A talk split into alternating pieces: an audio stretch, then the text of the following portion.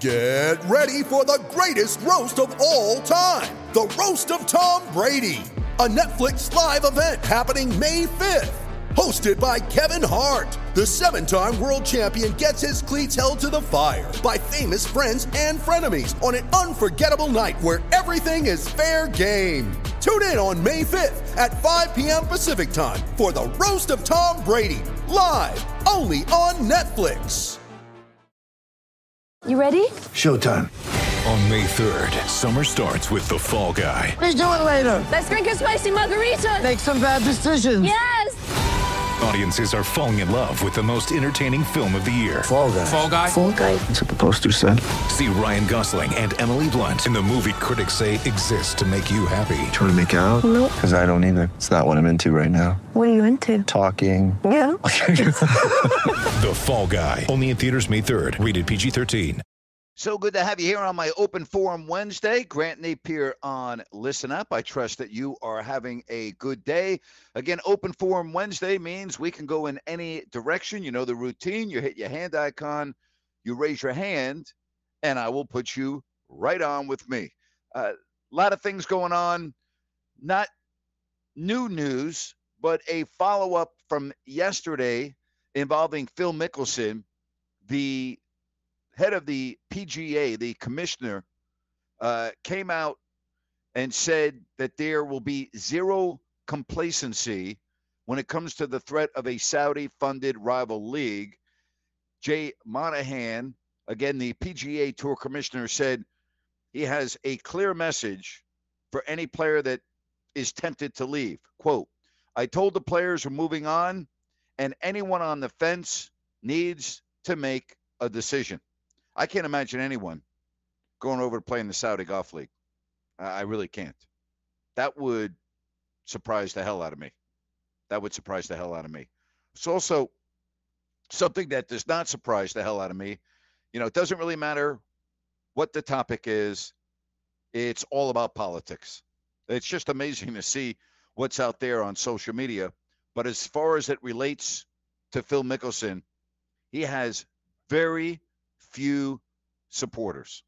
He's got very few supporters, and he shouldn't. He shouldn't. You know, again, it goes back to what is right and what is wrong. It doesn't matter whether you're on the left or the right. Doesn't matter whether you're liberal or conservative. Doesn't matter. It's about what's right and what's wrong. And I don't really understand how anyone can defend Phil Mickelson here. Now, if you want to talk about the other injustices around the world, if you want to talk about the Olympics that were just held in Beijing and talk about whether people turn their head the other way, that's fine. We can do that. And we all know the answer to those questions. We all know the answer to those questions.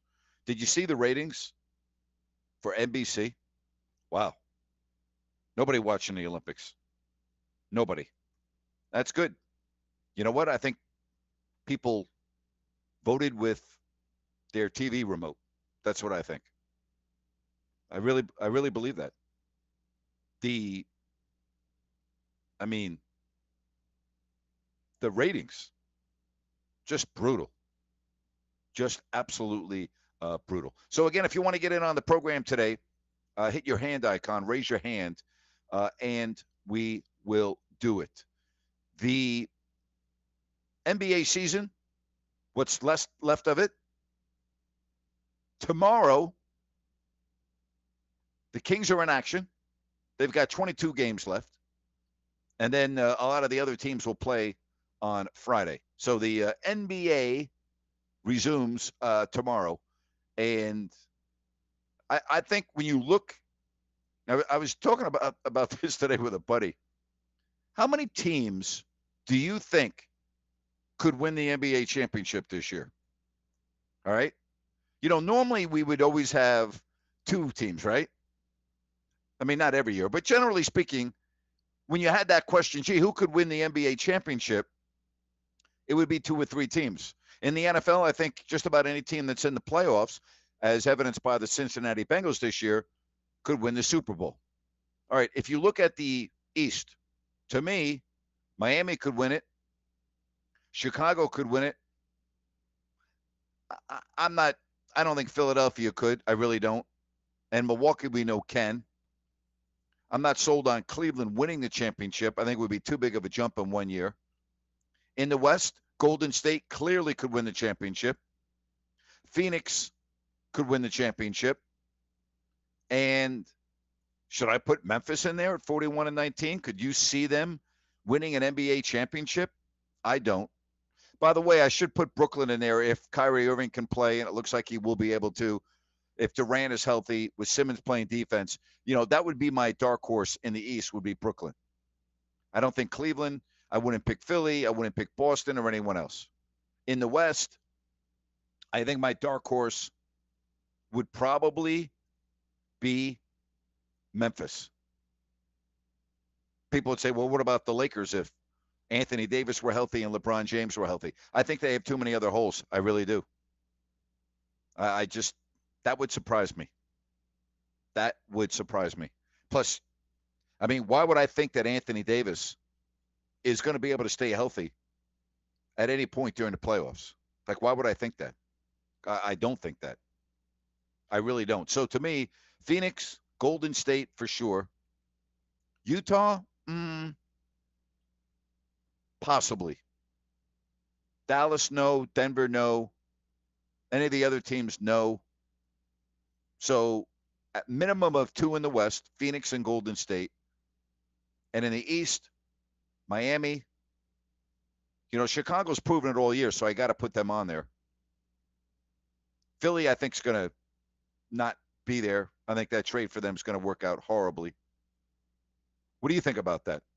You think I'm missing any teams? And again, Brooklyn in the East. I mean, again, if Brooklyn has a healthy Kevin Durant and Irving's able to play in every game and he's got his head screwed on straight, which, you know, the chances of that happening are remote, but I'm putting it out there. And Ben Simmons, speaking of having your head on straight, is able to neutralize the other team's best offensive player. For instance, let's say Chicago is playing Brooklyn, okay? Ben Simmons gets on DeMar DeRozan and neutralizes him. Chicago's not winning, right? You would agree with that?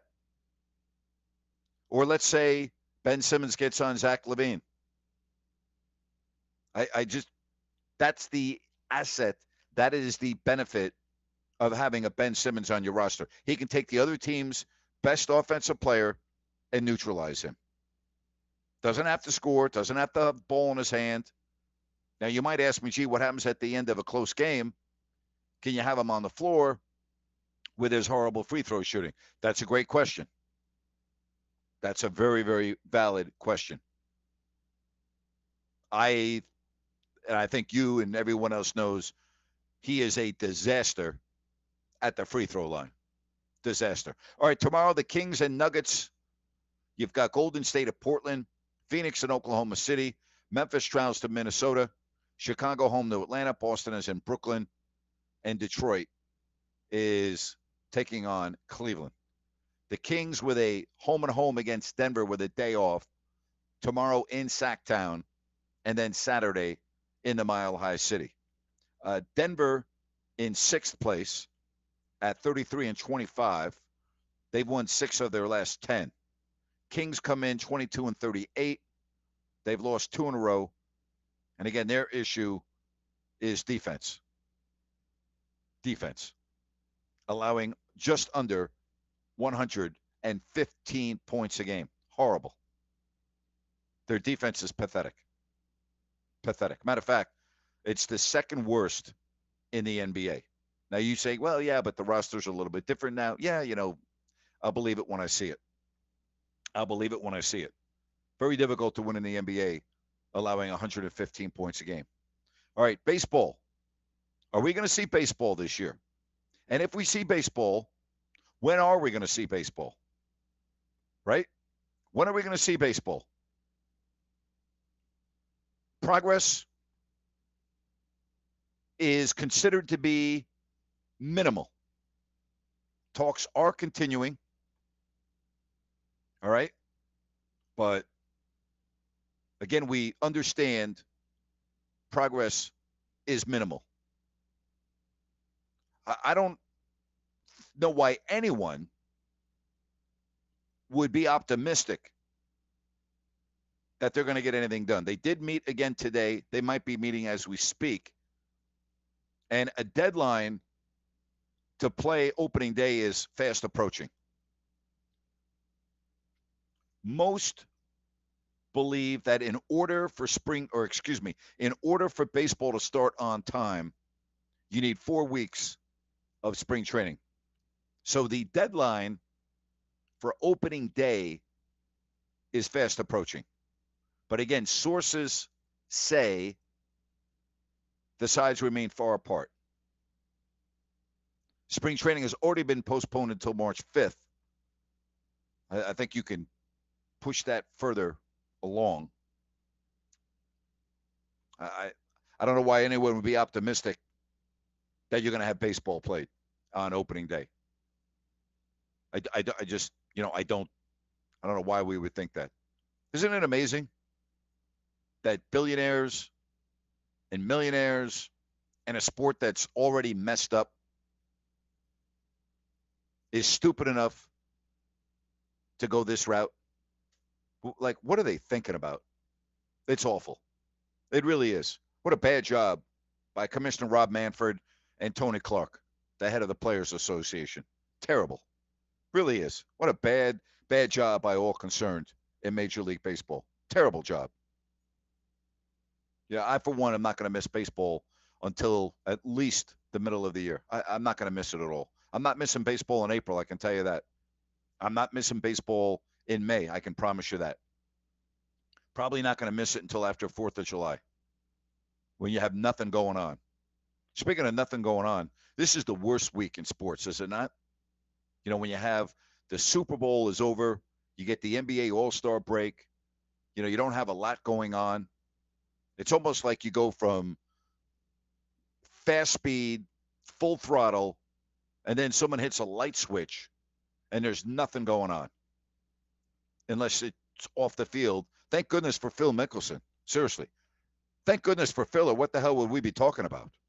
Seriously, what would we be talking about if it weren't for Phil Mickelson and Juwan Howard? Probably nothing. Right? What would we what, what what's the news without Phil and Juwan Howard? All right, Jeff, you're on with Grant Napier on Listen Up. Hey Jeff.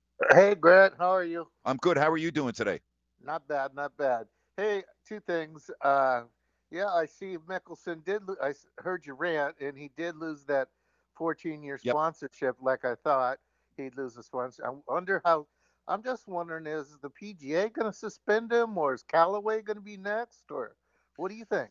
I think he's going to lose a lot of his sponsors. Uh, yes, I do. I don't think the PGA Tour will suspend him. I don't think they have to. He walked away on his own. Now, maybe the PGA Tour and him, you know, had a closed door conversation and said, you Uh-huh. need to leave so we don't have to suspend you.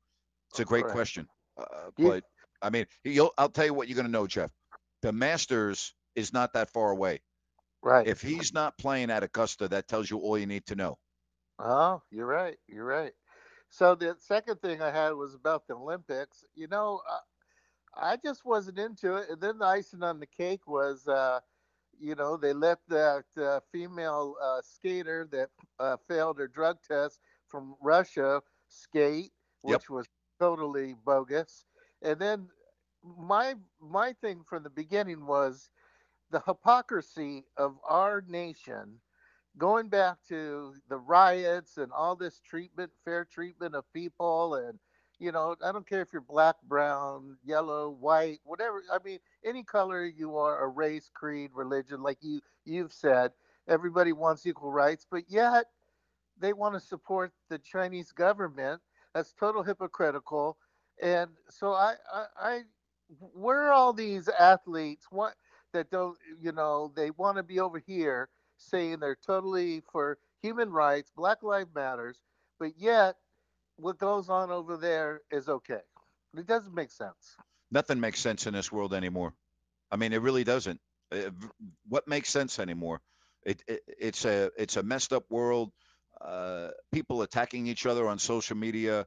It again, nothing nothing makes sense. It's unbelievable to me. It really is. You know, I saw talk show host Doug Gottlieb and Emmanuel Acho like going at each other's throats a couple of days ago on Twitter. It's just, you know, it doesn't really matter who you are anymore.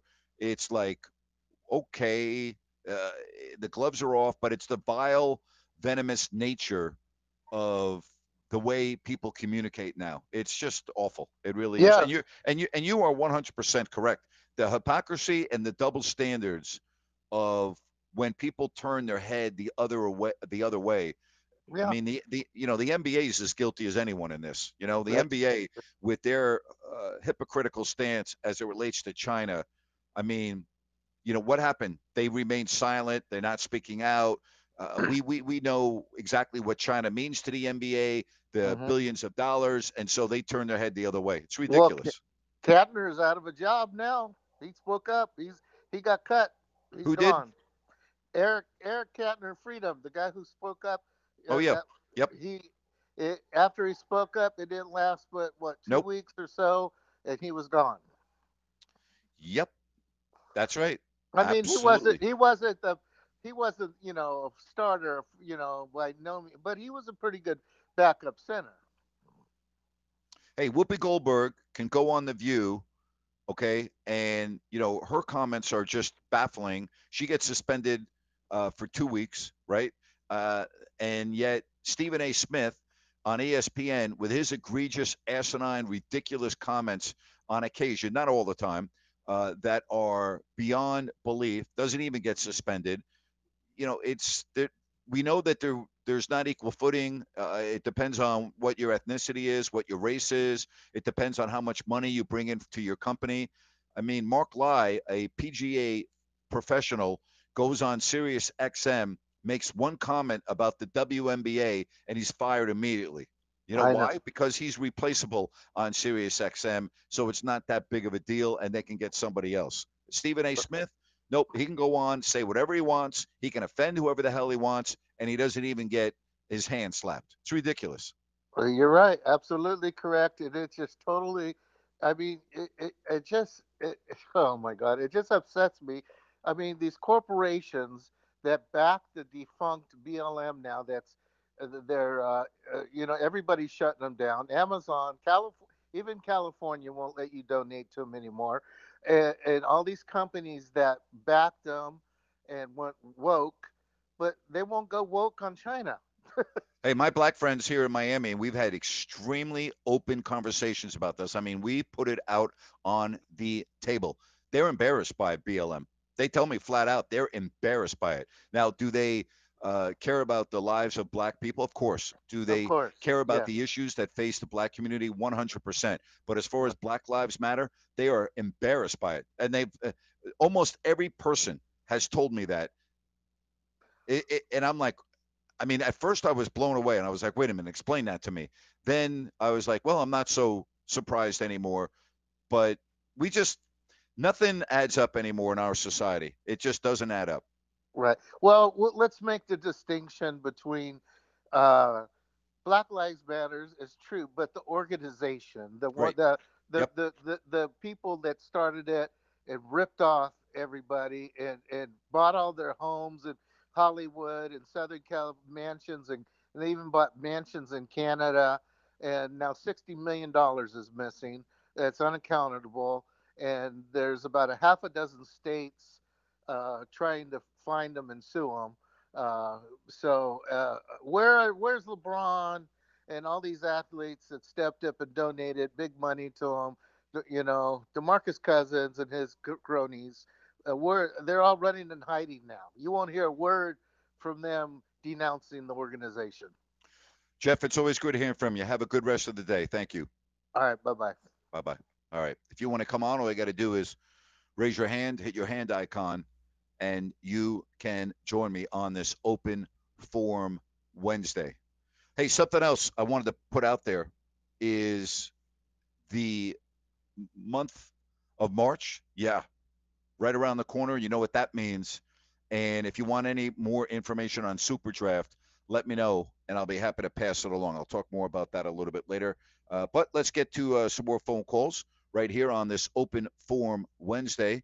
And we're going to check in with uh, Mark. Mark, I've got you up on stage. Hit that mic icon, and then you'll be able to uh, converse with me here on Listen Up. Anyone else that wants to come on, it's easy to do. Mark, there you go. How are you today? Hello, Grant. How are you? Good, Mark. Thank you. Hey, good. So, what I want to make a comment is, is uh, you know, living in today's society, you know, being a white male, you need to be really be really careful. Anybody who knows that, it's you.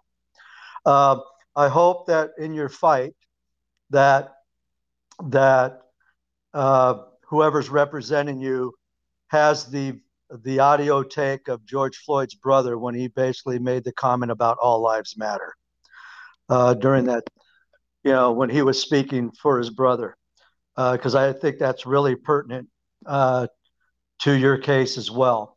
Uh, but I really want to talk about.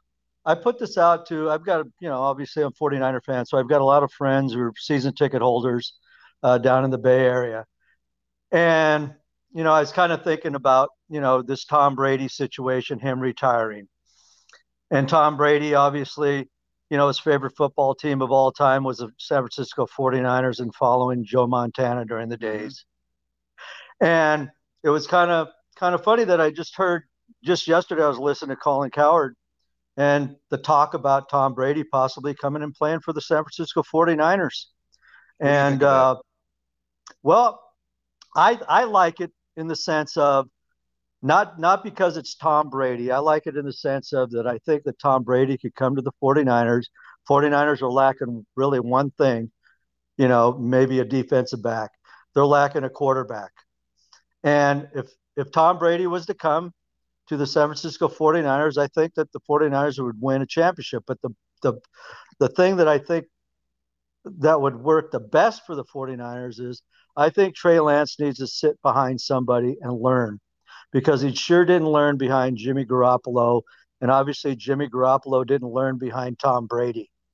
And I think he needs to sit back and kind of look at some look at somebody like a Tom Brady, see how he runs an offense. Now, I'm not a big fan. I'm not a big fan of uh, of Kyle Shanahan. I don't think he's this big offensive genius that they everybody talks about uh, just watching him. Uh, obviously, he he you know panics uh, when it when it comes down to you know crunch time. Obviously, he proved that with Atlanta. He proved that mm-hmm. with uh, the 49ers in the Super Bowl, and he also proved that with this last NFC Championship game. So, what do you think about that? Well, if Tom Brady could end up in San Francisco, I'm I don't, I don't care about Trey Lance right now. I mean, if you can get Tom Brady, you get Tom Brady. I mean that, that that's very clear to me. And if Trey Lance has to wait one more year, then guess what? He waits one more year.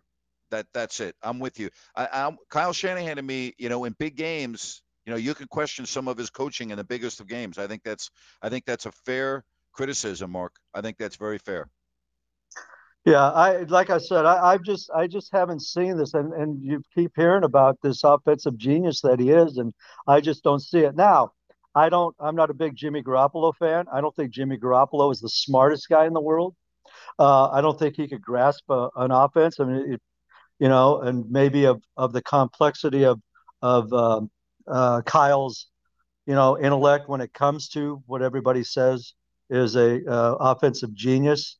Uh, you know, Jimmy has proven, you know, I mean, obviously there for five years that he, you know, he really couldn't, you know, perform in perform in that offense. Uh, but I, I, just find it kind of interesting. I, you know, Tom Brady, I don't think he's ready to retire.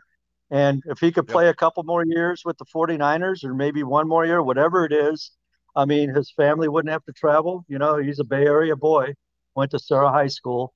Uh, I think it would be, I think it'd be yep. something that's uh, very doable. Hey, Mark, one other thing I wanted to add to your opening statement about George Floyd's brother uh, saying all lives matter. So did Marcus Arbery, the father of Ahmaud Arbery, you know, after the uh, guilty verdict uh, came out and said, quote, for real, all lives matter, not just black children. We don't want to see nobody go through this. I don't want to see no daddy watch their kid get, and then we couldn't hear what he said or shot down like that. So, um, you know, again, two of the most high profile cases this this country has seen uh, in the last two years. Uh, relatives of both of the victims, in one case a brother, and in another case the father, uh, came out and said all lives matter. So I, I, don't know what else needs to be said. Uh, LeBron James uh, is on video uh, saying that when he was with Cleveland. I mean, we can just go on and on. And and and really, what is disturbing, Mark, is the fact that you even have to bring that up, or I have to bring that up. I mean, are there people that are listening to this right now, or our or are our neighbors or the people that we work with that honestly don't believe all lives matter? I mean, seriously, are there people that are in your circle of friends, Mark, because there aren't in mine, that truly do not believe all lives matter? Like, what's wrong with society? Seriously. Well, uh, you know, uh, I understand totally what you're saying, but I had this discussion with my daughter, you know, she being a millennial and being a, you know, a, a liberal, and which a lot of these young kids are today, especially if they grew up in the UC system. Uh, and I asked her, I said, what is wrong? Because, you know, I brought up the situation. I mean, I talk about you a lot and how you were wronged and how people turned your back on you with an organization that you were with for 30 years. And, you know, all because about money and because, you know, don't forget, you know, the BLM people shut down uh, Arco Arena, or excuse me, uh, Golden One, uh, the night of the game. And, you know, just what they did to you it was a travesty and and so i had this discussion with my daughter i said well what's wrong with the statement of all lives matter? And she explained to me and you probably know this as well is dad the reason why it's not all lives matters because the way the black community thinks about it is our lives can't matter if all lives matter. Black lives have to matter before all lives matter. And well, i said well you know yep go ahead. Yeah, I, I, I disagreed with her, and you know, and you know, we're talking semantics here. That's correct. I mean, it's That's exactly it's a movement. It, you know, it's a movement, and unfortunately, you know, I mean, I, I don't, you know, I just don't agree with the with the movement. Well, first of all, because, the intent the intent of someone making a comment, "All lives matter," has to be asked. What was your intent? What were you meaning by that? And unfortunately, right. I, I, didn't get that opportunity, you know, which is just sad in itself. But, you know, a lot of words have intent behind them. What is the intent of what you meant by that? And that's, uh, you know, even if you find the conversation with your daughter to be, okay, let's have this conversation. I'm going to listen to what you have to say. Okay, let's talk about Grant for a minute. What do you think Grant's intent was by that? What did Grant mean when he said all lives matter, every single one? And I've explained myself hundreds of times about this. What I meant was we all need to come together. We need to stop, you know, ice. Uh, we need to stop labeling everybody. We need to stop putting this group of people over here, this group of people over here. We need to be one and we need to come together and put our arms around one another. I had a conversation this past weekend.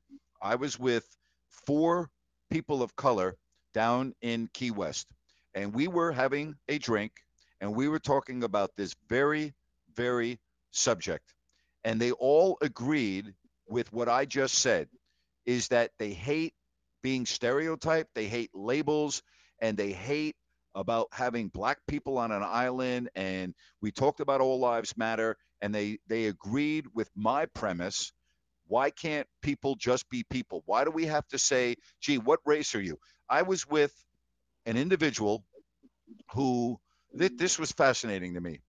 She her skin complexion was very dark, right? And so I said to her, I go, would I refer to you if we were just having a conversation and we talked about you being African American or black? She goes, I'm not African American. I said, okay. She goes, I'm not black. And I'm like, really? She goes, no, I'm Latin. I go, you're Latin. She goes, yeah, I'm from Panama.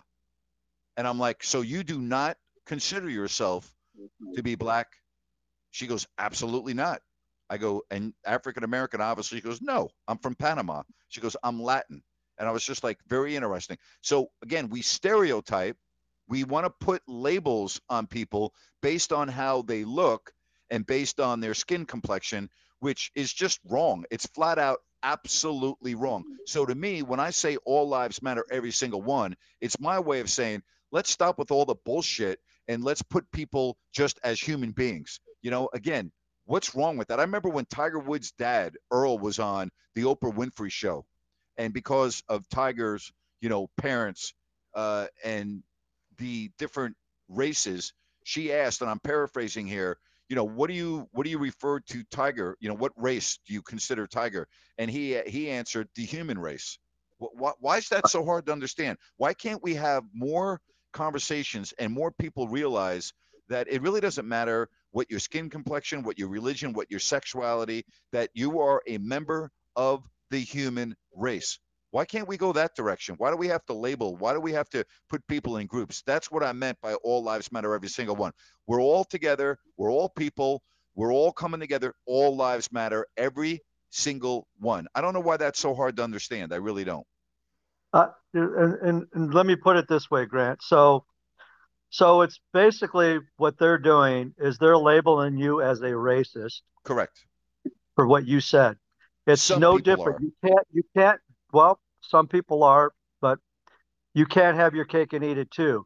It's the same people who claim that a cop shoots a black person because they're a racist, or somebody sees a black person walking across the street, they think they're they're you know they're thieves or they're you know whatever. It's it's putting labels on people and not getting to know them, and that's that's what I have a problem with. That's what I have a problem with. You're calling somebody a racist and you don't even know them. It's just like me seeing a black man walking across the street saying you're a thief. Why? Because you're black. No. We have to prove who we are every day. So and if true. anybody knew you, anybody knew you, they would know that you are not. You work, I mean, Hey, listen. I mean- all my all my friends, the people that mean a lot to me, all of my colleagues, the people that that know me, they know who I am. I know who I am. And here's the other deal. I said this maybe last week or maybe the week before. Excuse me. It used to bother me when people would make comments about me that I knew were not true. Now it doesn't bother me anymore. And the reason is I know what the truth is. I know who I am. I know how I live my life. I know what I'm about. And so if somebody wants to attack me, uh, I, at the end of the day, know know who I am. I know what the real truth is. So those people, in my opinion, are few and far between. You know, the Matt Barnes of the world, they're few and far between. And if Matt really wants to consider me a closet racist, like what the hell does that mean? I'm a closet racist, but yet he wants to come on my radio show every week and wants to play in my golf tournament and spend money at my auction to help out the students that we send to college. And yet I'm a closet racist. Well, what does that say about Matt Barnes? If he really feels that I'm a closet racist, why doesn't someone ask him why he came on my radio show every week? Matt, because it's money. Matt Barnes is a is a a closet racist is somebody who's a racist who doesn't show that they're a racist when they're out in the public. These people came out and said you are a racist in public. So how could you be a closet racist? They're the ones with the problems, and we know about the Matt Barnes. We know about the Demarcus Cousins. I, I mean, I've seen Demarcus Cousins the way he acted. I've seen Demarcus Cousins walk up to you and call you a bitch. I mean, I've you know I've I I've mean, you seen. have no idea the things that uh, he called me. I mean, you know, Well, I, it- it- I, I- I you know know, you called really, it's- this- I felt I felt you know what I had an incident with him and I'll tell you this because it was in public so I, I'm not I'm not spilling the beans on this. So we were going and when you play in Toronto, you go through the airports. The only uh, place in the NBA circuit where you have to actually go through the airport like regular people because you have to go through immigration. Normally the bus pulls up to the steps of the airplane and you get on the airplane. So this you, you really can't make this up. A few years ago, one of our people that work in the TV truck was not on the trip and we had a replacement. He does all the Oakland A's games. He's extremely talented and he was traveling with us for the first time. We are in line at immigration. Okay, you cannot make this up. And there are the the coaches, uh, Gary Gerould, myself, and this guy, and we're all talking. Okay, and all of a sudden, Demarcus Cousins starts cursing from behind us in the line, literally cursing. Okay. F bombs could not believe it. There are women that are working in the airport. There are TSA members working at the airport. There are Canadian troopers working in the airport. And he made this guy feel like a piece of shit. And you know what really was disturbing? Nobody on the team, no coaches, nobody said, "Hey, Demarcus, stop it." Okay? All right. Now let me fast forward to the following year, the next year. We're going through customs, we're going through immigration, and I have global entry. Okay. Global entry means I go to a special line. So I go through Mhm. security and I'm on my way to global entry, and Demarcus is not yet through security, and he starts cursing at me in the middle of the airport. And I turn around and I go, Hey, way to be professional, way to be classy. So, you know what? Instead of running and hiding, I waited for him. He comes through security and I'm standing there. And I said, Hey, if you have a problem, I'm right here. Why don't you say it to my face? And he starts to unload on me with F bombs. And I said, Hey, why don't you grow up? I go, Do you see the women right here working? He goes, I don't give a fuck about the women, blah, blah, blah. I go, You know what? You should be ashamed of yourself. And he starts yelling at me. And I said to him, This is exactly what I said to him in the middle of customs at Toronto Airport. This is what I said to him. I said, Hey, Demarcus, you know what? There's a right way to handle things and there's a wrong way to handle things. And unfortunately, you choose the wrong way almost every single time. And he said, F you, blah, blah, blah. He's screaming at me. Literally, we're standing there and I just shook my head and I walked, I walked to my global entry. I got on the airplane and I just said, you know, that's typical Demarcus Cousins. And the reason why I'm sharing that story, it was it was in public. You know, if it had been in private, I probably wouldn't share it because then I feel Right. I'm breaching confidence in private. There's, but it was in public, and I it, it happened twice on back-to-back years. The guy is just, you know, it, it, he has no filter. He has no filter. I called him Grant. I've called him bipolar on your show, and you didn't want to go there only because, and I understand that because He is bipolar. you were with he is you were with KHTK, and you know obviously you're not going to come out and say anything like that. I mean, I well, you understand know what? He, that. he there, there it was are. my the- he- opinion. go ahead. it was my opinion that he was bipolar because he acts bipolar. And that's the typical. I mean, he's got all the signs of being bipolar. I mean, the guy's smiling one one second, the next minute he's going Yeah. off on somebody. He does a so- lot of good things. He he does a lot of good things. It's, he's not all bad. I mean, he does a lot Right. of good things. He really does. said that. and and I have fair, said that. you I, said that. Yes, I have. But you know, I don't get You credit for saying that. times. You have said that numerous times. Let me bring it. Let me bring an incident to you that you'll probably remember. You might not, but you know, I used to work for the organization. I came into work one night. We celebrate the Sacramento Kings yearly. Celebrate year, uh, uh, the Chinese New Year. Right. One one night a week during uh, during February. You know where I'm going? I know 100% where you're going. It was one of the worst things I've ever seen. Go ahead. It was it was the worst thing that I ever witnessed in my life. And this is this is the education that this person has. And this is this is where nobody came out and Correct. and and this Yep. is where you know where Ranadivé didn't didn't say, hey, wait a minute, we're celebrating a culture here, thousands of years, Right. Yeah. Thousands of years. These Yes. people, this is this is a Chinese New Year. Right. This has nothing to do with race. And he made people, Right. he made everybody remove the T-shirts from all the chairs because Demarcus came down at the shoot around because it was Year of the Monkey. Yep. He thought it was racist. Yep. And guess what? Instead of someone taking him aside and giving him a education Education. on the Chinese New Year, they they kowtowed to him. And you know what?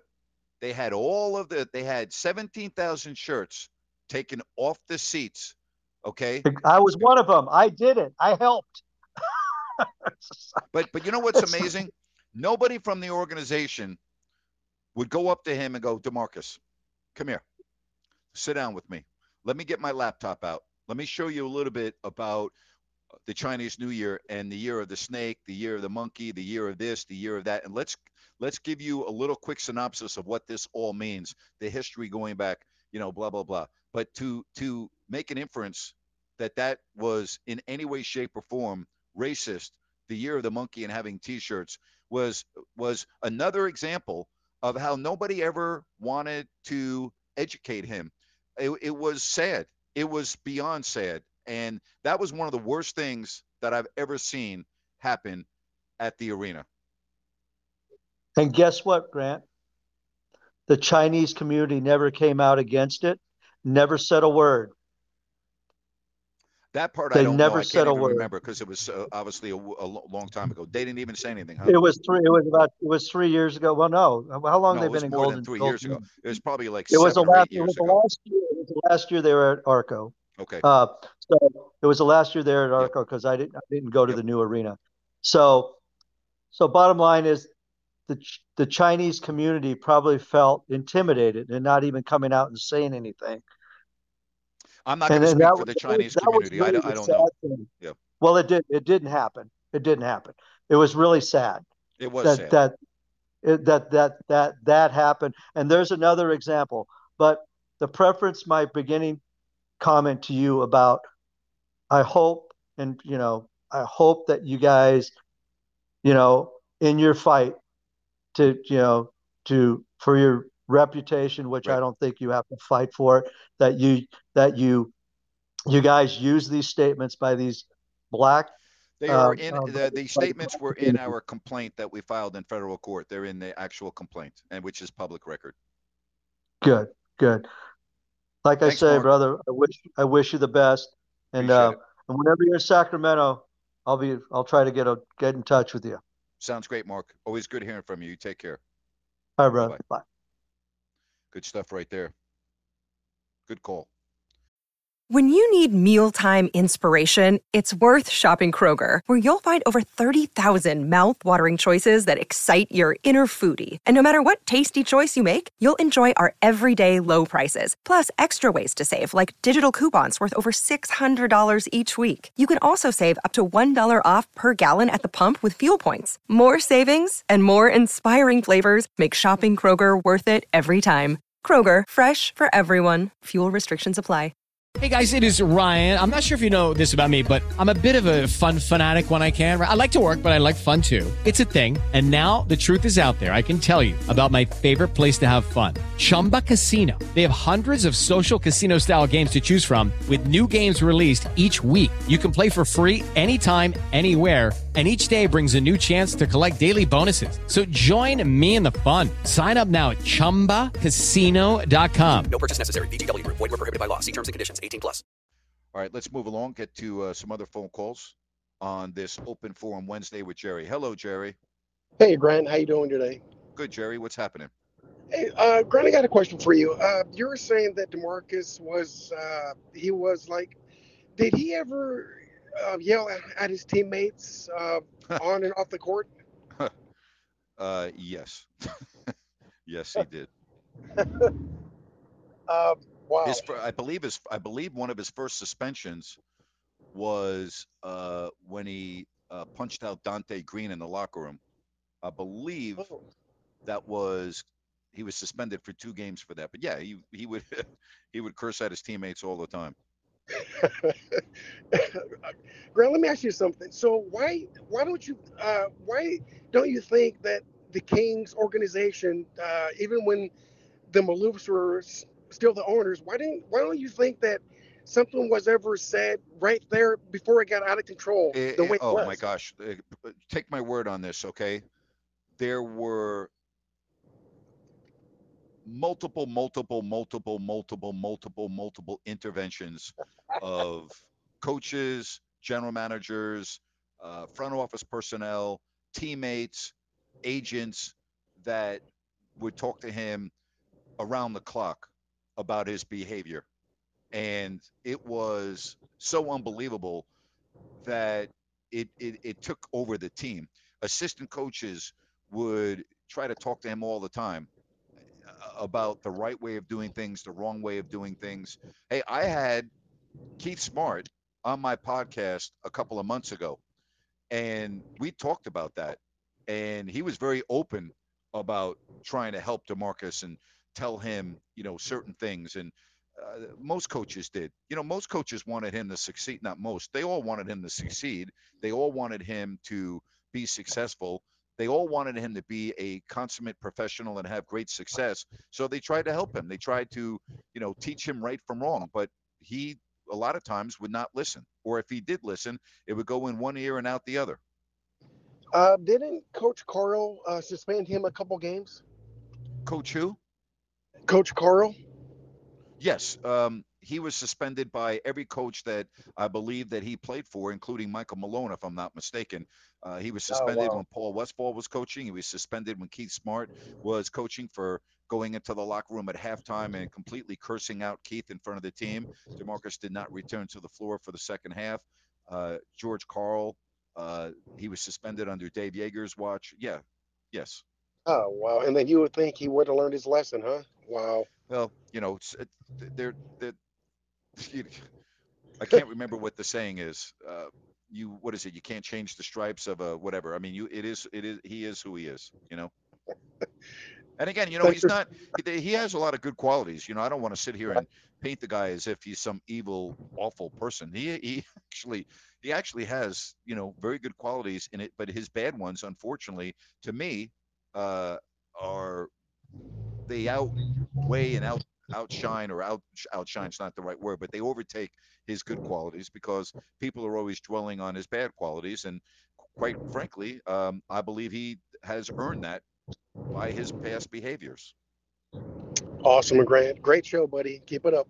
Thank you, Jerry. Appreciate you listening right here on Listen Up. You know, again, he really does. He it's he, he has some very good qualities. I mean, he really does. When he's not angry, I mean, he's a really good guy. Unfortunately, he's angry a lot. And he has no filter. He's uh, one of the most sensitive athletes that I've ever been around. And there were times where I would try to help him. Many times I tried to help him. First time he was in studio with me for an hour. He was in there with uh, the the guy that basically was his manager, and he's eating these um, what are they called? The not gummy worms, the sour worm. You know, like, and he's he's got the plastic bag in his hand, and he's eating this, eating these in our studio while we're doing the interview. And when we go to the commercial, I go, Demarcus, listen, you can't eat like that when you're on the radio. I go, you really have to understand that you're trying to present yourself in a certain way. And you go, the the ruffling of the plastic sounds like a fire in the background, and then you're you you're not a, we're not able to understand you because you're eating your candy while you're doing the interview. And he said, Hey man, I'm sorry, it's okay. And then there was another time after he got suspended for punching out Donte Greene in the locker room. And I did an interview before the game that was recorded about him being we were in Oklahoma City. I remember like it was yesterday. And I asked him a question and he answered it and I stopped him and I I walked I took two steps and I went up to him and I turned around. I don't want anybody else to hear this. There weren't a lot of people there anyway. There was the cameraman and and I said, "Listen, I said you need to talk louder." He goes, "Why?" I go, "Cuz when you talk louder, you're more believable. If you talk in a very quiet, hushed tone and you have your head down, people aren't going to believe what you say." I go, "I want you to look at me as I ask the question, and when you answer it, I want you to make believe that you're talking to the cameraman, not me. And he goes, okay. And so we did the interview and we get done. And he goes, How was that? Was that better? I go, That was so much better. And he goes, Hey, thanks, man. I appreciate it. I go, No problem. I go, I'm trying to help you. I go, You want to come across a certain way. But so, so, you know, it's like I, I would try to help him. I would try to put him for himself very often in the best possible light. I'm like, okay, you know what? He doesn't know. Nobody's ever taught him. So I'm going to give him some pointers on how to do interviews better. I did that, believe it or not, several times. And he actually got very good at doing interviews, especially after the game. He got very good. He got very comfortable. Uh, his his audio was up instead of talking like this. He was talking like this. You know, he got better. You know, but again, he didn't know. I try to help him. I, I, it's not like I think the guy is evil and a horrible human being. I don't think that at all of him. I never have thought that of him. Even today, I don't think that. You know, I, I don't. I think he lacked a lot of education in a lot of areas, and he has a anger problem. He has a very short fuse, and he has a problem with respect. And that is, unfortunately, character traits that I couldn't do anything about, nor could anyone else. You know, I know just there were many people that would would say the same thing. Referees, coaches, fans. Uh, it, it just it, that's his. There are they are character traits. All of his character traits are not bad. He has some very good character traits. He's extremely charitable person. He likes helping out others. I mean, he's got a very soft heart for many.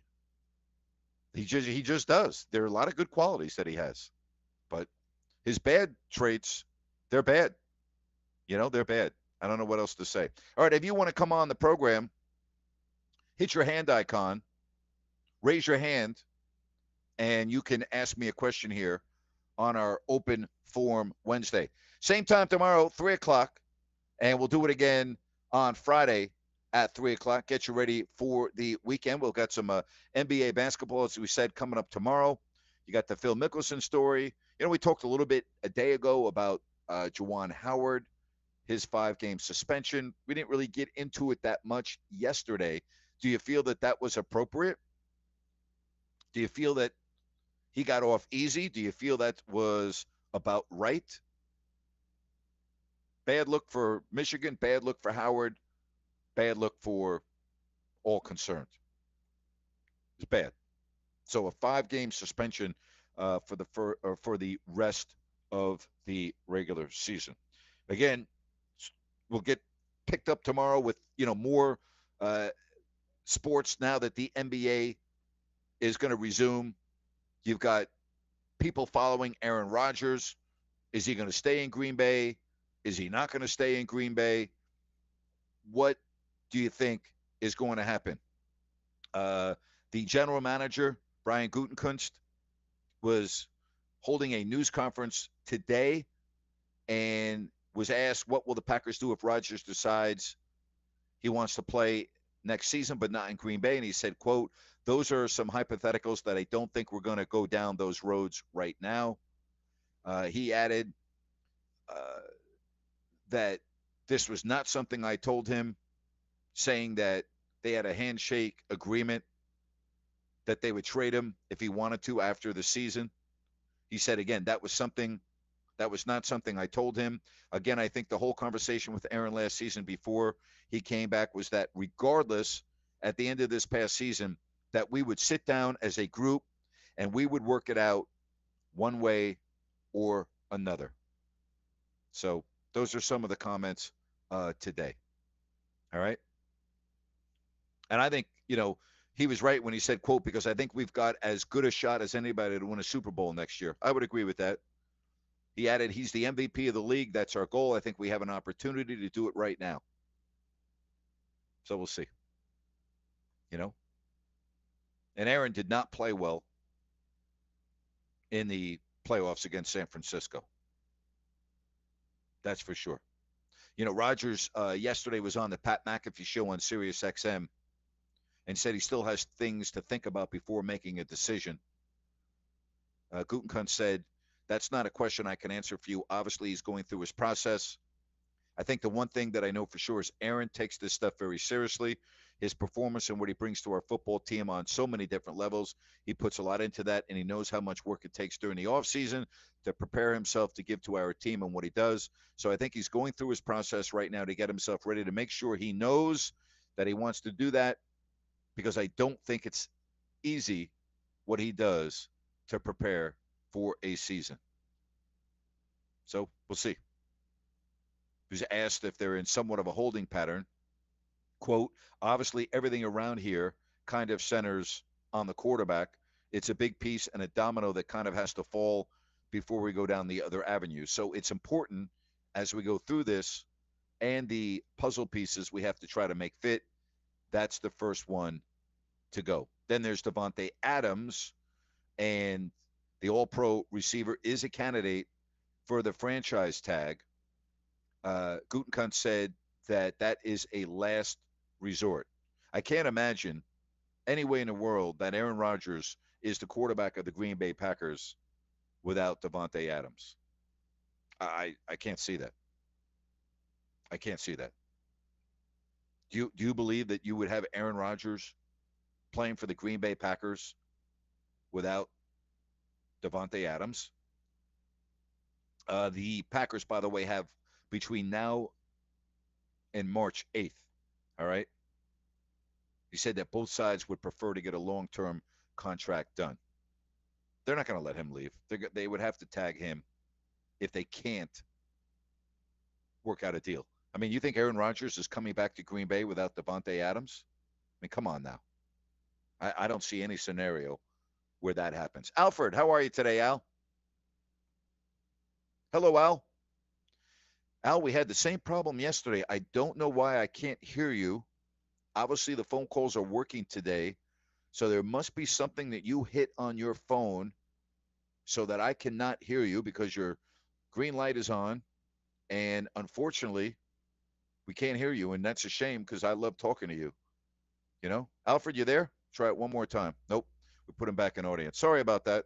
Check out your phone. Try to figure out what it is. You must have hit something on your phone because uh, we cannot hear you. All right. Hey, if you want to come in on the program, hit your hand icon, uh, raise your hand, and uh, we will do it. By the way, I get asked this all the time, so I'm going to follow up the conversation with Mark.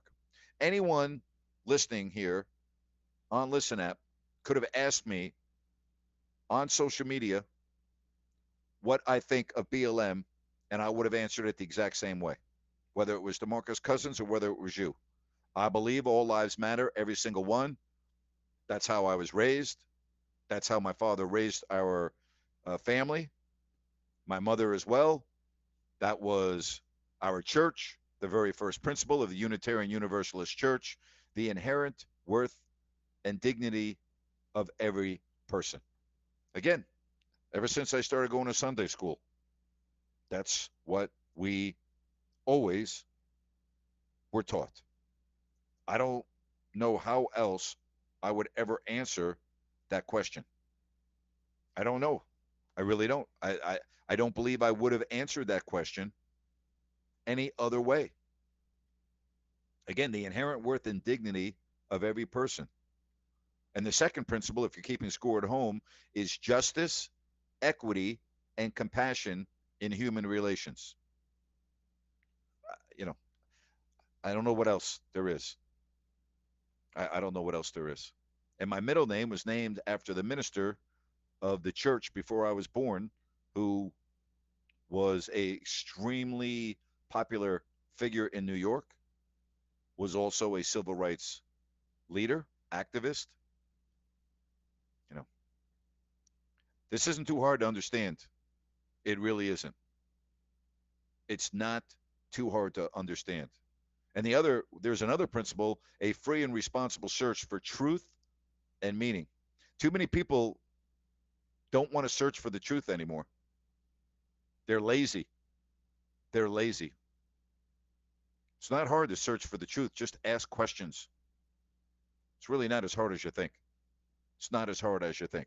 Again, uh, before we uh, say goodbye for the day, I'd love to get you on here on this open forum Wednesday.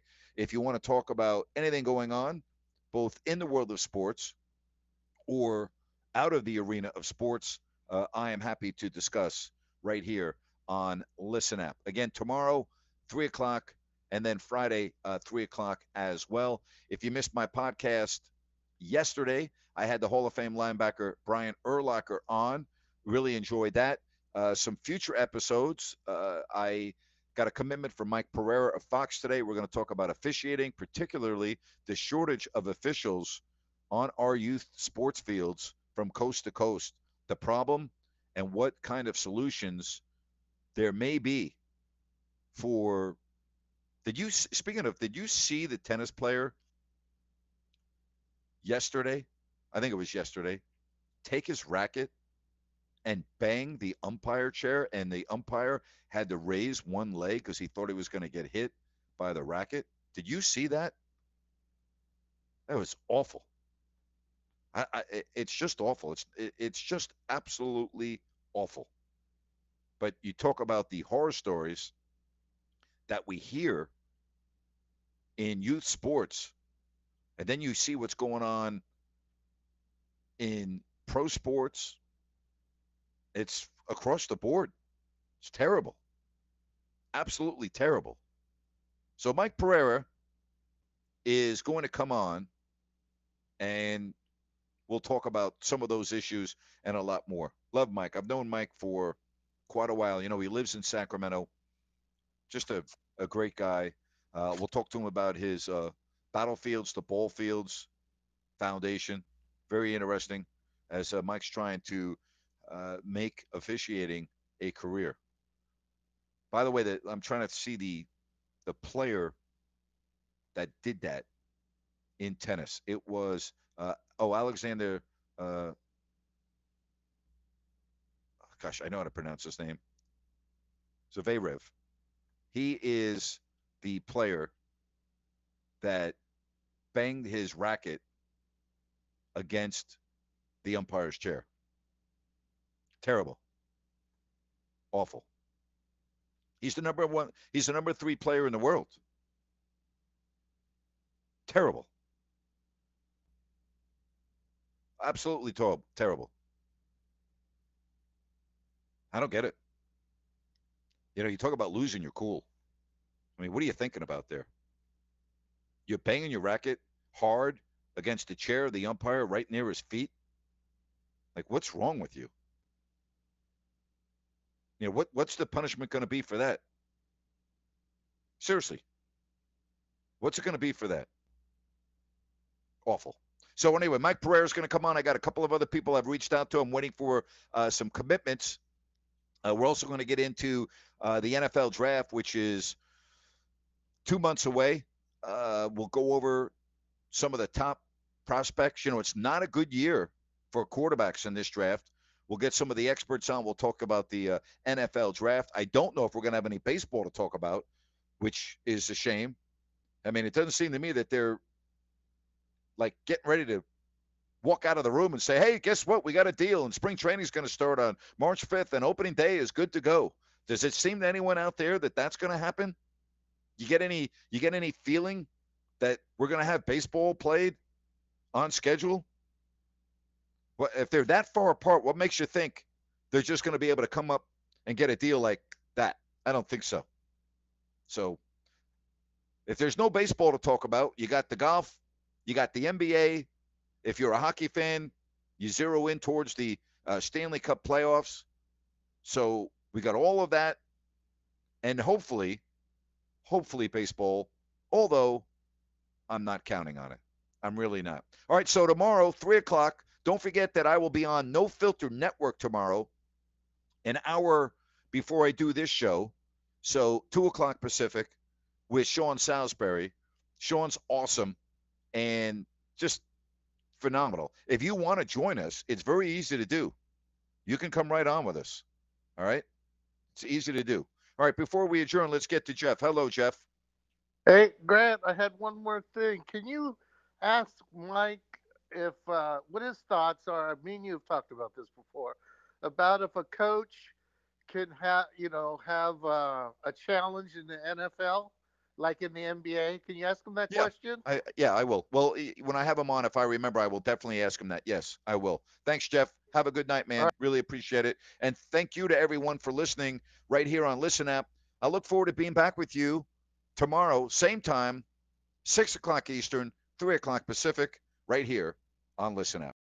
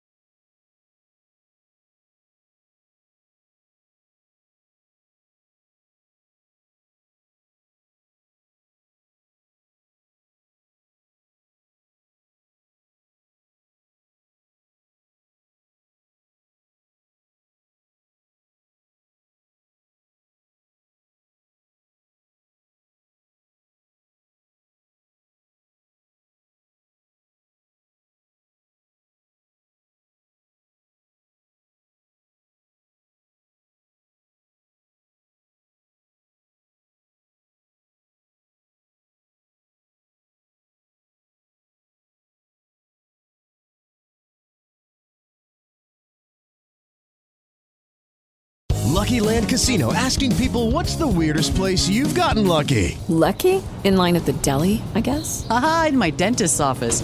More than once, actually. Do I have to say? Yes, you do. In the car before my kids' PTA meeting. Really? Yes. Excuse me, what's the weirdest place you've gotten lucky? I never win and tell. Well, there you have it. You can get lucky anywhere playing at LuckyLandSlots.com. Play for free right now. Are you feeling lucky? No purchase necessary. Void where prohibited by law. 18 plus. Terms and conditions apply. See website for details. Hello, it is Ryan, and I was on a flight the other day playing one of my favorite social spin slot games on ChumbaCasino.com. I looked over the person sitting next to me, and you know what they were doing? They were also playing Chumba Casino. Coincidence? I think not. Everybody's loving having fun with it. Chumba Casino is home to hundreds of casino-style games that you can play for free anytime, anywhere, even at 30,000 feet. So sign up now at ChumbaCasino.com to claim your free welcome bonus. That's ChumbaCasino.com and live the Chumba life. No purchase necessary. Group. Void were prohibited by law. See terms and conditions. 18 plus.